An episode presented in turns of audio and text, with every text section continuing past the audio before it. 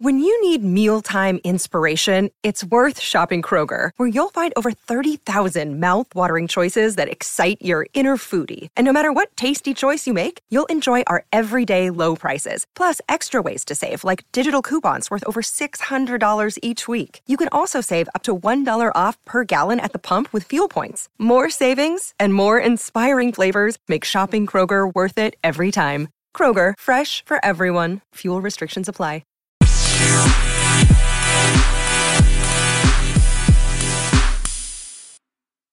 Hi, and welcome to the Animal of the Day podcast. My name's Liam, and first we have a listener question from Charlie. He asks Can basilisk lizards climb?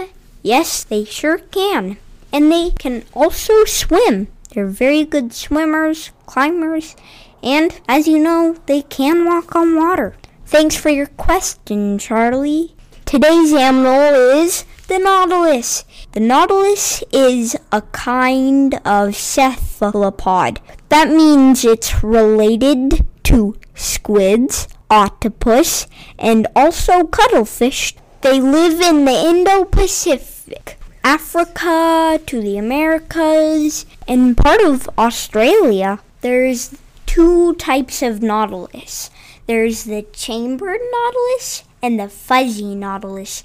The fuzzy nautilus is very rare, and the only difference is that the fuzzy nautilus is, is, fuzzy on the outside. The chambered nautilus is smooth. There's a paper nautilus, but it's not really nautilus.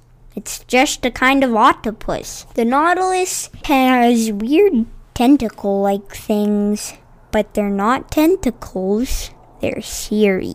You might be thinking, Siri is a kind of thing on iPhone, but this is a different kind. They're like little tentacles, like octopuses and squid, but instead of suction cups, they have special kinds of uh, grooves that lets them hold on to stuff and grab their food. Their shell is white and it has many red or orange stripes. Why are they striped on top? Because of camouflage. Camouflage is a thing that lets you like blend into your surroundings. The stripes help it camouflage with the waves of the ocean when you're looking down on it. And the white, if you're looking up at it, it seems like it's just, just a part of the waves. What does the inside of the shell looks like? It has these chamber things. These chambers are mixed with liquid and gas, and that makes it float or sink. The older they get, the more chambers they get. The saddest part of the Nautilus is people catch Nautiluses because they're so pretty and the insides of their shells are super shiny. They sell them in necklaces and other stuff. Are very pretty, but don't buy real Nautilus shells. It makes the Nautilus's endangered. The Nautilus's eye is very unusual. It is a pinhole eye, which means it sees things kind of fuzzy. It sees shapes like when and we see like a shape of a fish with all the scales and the fins. The Nautilus just sees an oval with triangles on it. Nautiluses have a bunch of predators, including sharks, turtles, and even other nautiluses. They are scavengers, which means they eat dead stuff. Mostly they scavenge by their sense of smell because their eyesight isn't very good. Just like we said, they only see shapes. The Nautilus is nocturnal, which means it's awake at night. When it's day, they stay down deep.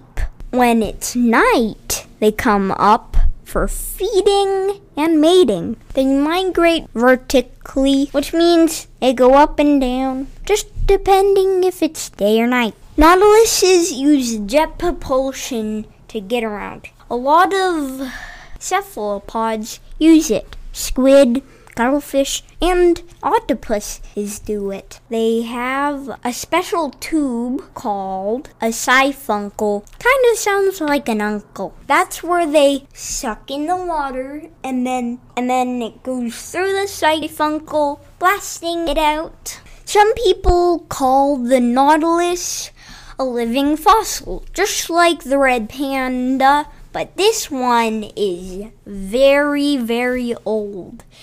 It was here before the time of the dinosaurs. Eesh, that's a long time ago. The nautiluses have very big eggs. They have the biggest egg in the invertebrate kingdom. They're one and a half inches long. The females attach their eggs to surfaces. How long do they stand their eggs for?